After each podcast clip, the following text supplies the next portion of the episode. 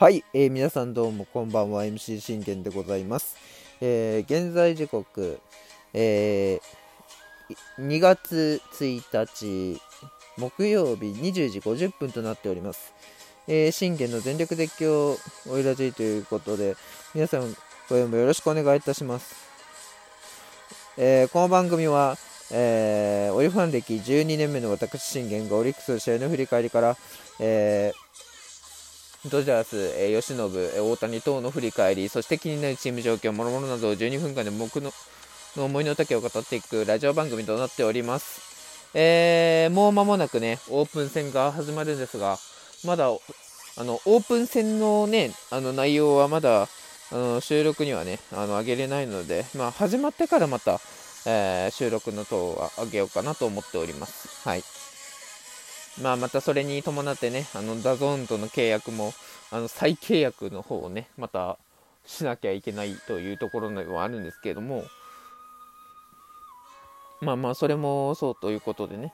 えーそして、えーまずはですね、えー先日は、えザボさん主催の、えベースボールラバーズキャンプ2024の、えー BLC24 の、えー参加誠にありがとうございました。まあ、僕もね、あのー、吉信と、えそして、あのー今シーズンの、えーローテよ予想を、えー34分かなで語らせていただいたんですけれども、まああのすごく僕の中でも熱くね語れたのでまたねこういう機会があればぜひぜひねあの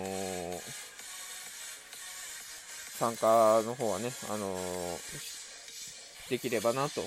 えー僕自身も思っておりますので、えまたね、えその時はよろしくお願いいたしますというところでございます。はい、えーだいぶあの本編から離れたんですがあのー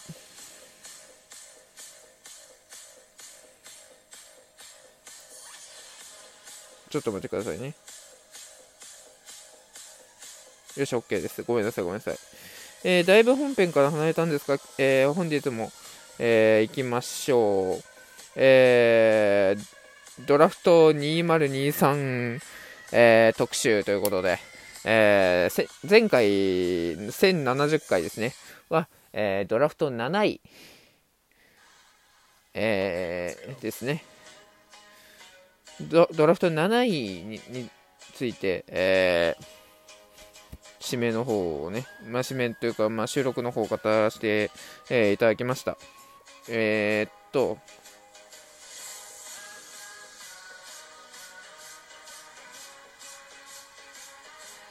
前回はそうですね、ドラフト7位のこの権田流星君について語ったので、えー本日はですね、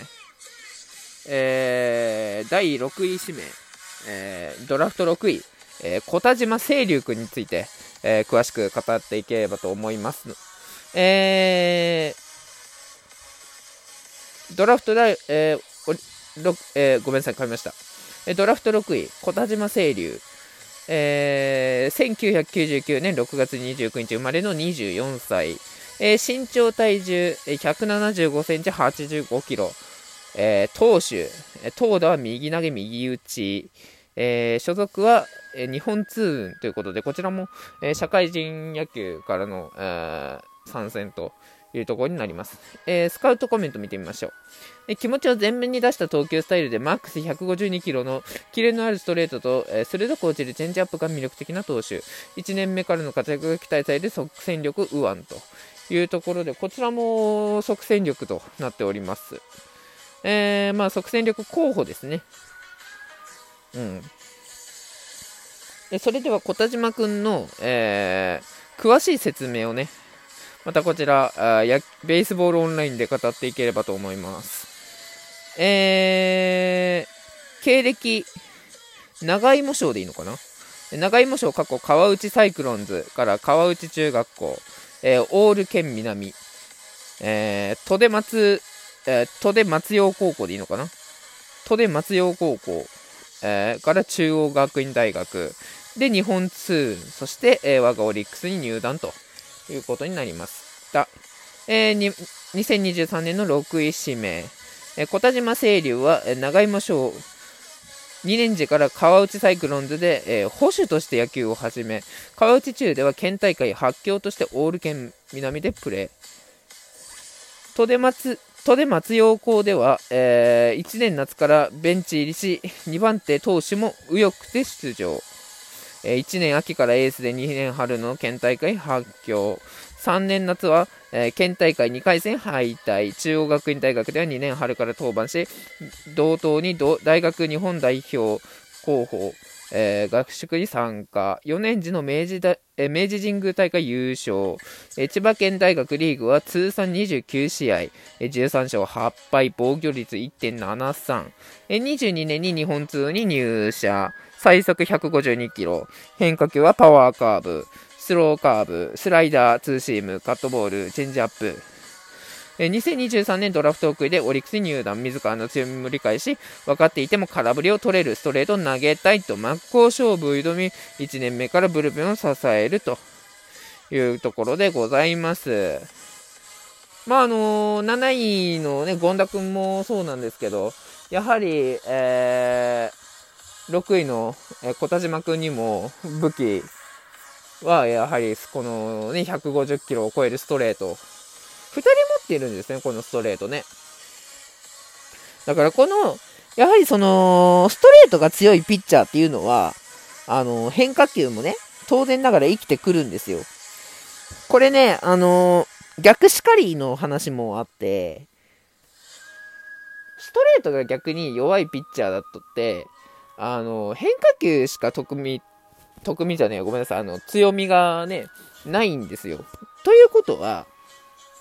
変化球しか、えー、キレがない。つまり、ストレートは甘いということで、えー、バッターからしてみれば、ストレート捉えられやすいんですよ。まあ今までのね、あの、うちのピッチャー、大体ストレート弱いピッチャーで、えー、変化球、あまり、変化球しか本当に取り寄らないようなピッチャーばっかが多くて、まああの、ね、だいぶ、だいぶ昔の話ですけどね。うん。まあ僕が見ていた時代、当初の時代って言ったらいいのかな。うん。もうほんとそんなピッチャーが多かったですね。うん。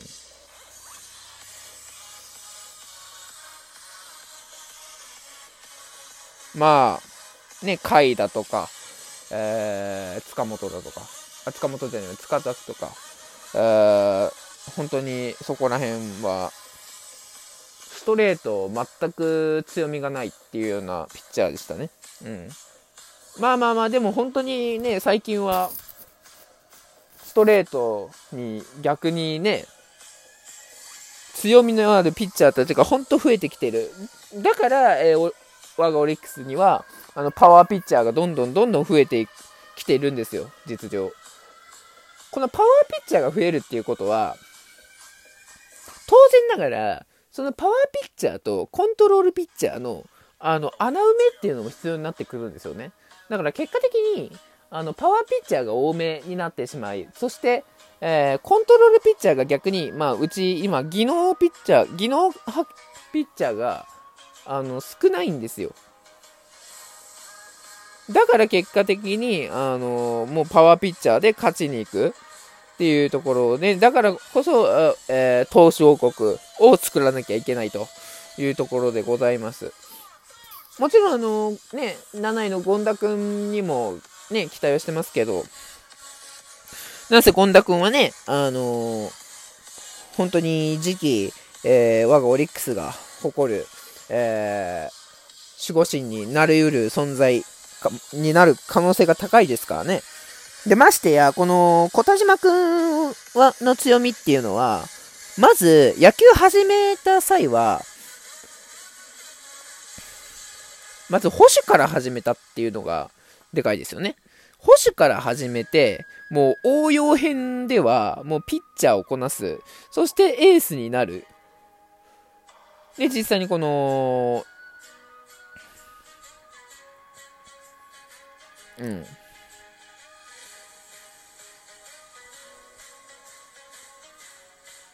そう、エースになるっていうところが僕はすごいと思うので、あのー、なんていうかな、こう、だって今までいないじゃないですか。保守からね、野球始めて、最終的にピッチャーに転向するって。なかなかいないと思いますよ。けど、あのー、ね、ピッチャーから、まあ、野手に転向するっていうのはあったりしますけど、捕手からピッチャーに転向して、そのままピッチャーで、なおかつ150キロ台に投げ切れるって、これは相当な強みだと思います。本当にあのー、パワーピッチャーだと思うので、彼も。まあ、パワーピッチャーではありますけれども、あのー、変化球でパワーカーブ、スローカーブ、スライダー、ツーシーム、カットボール、チェンジアップと、えー、6球種持ってるんですよね。で、ストレート入れると、これで7球種持ってるわけですよ。7球種も持っているピッチャーって、本当これは、あの、強みがある証拠だと思うので、まあ彼もまた、あの次期先発のピッチャーに適正に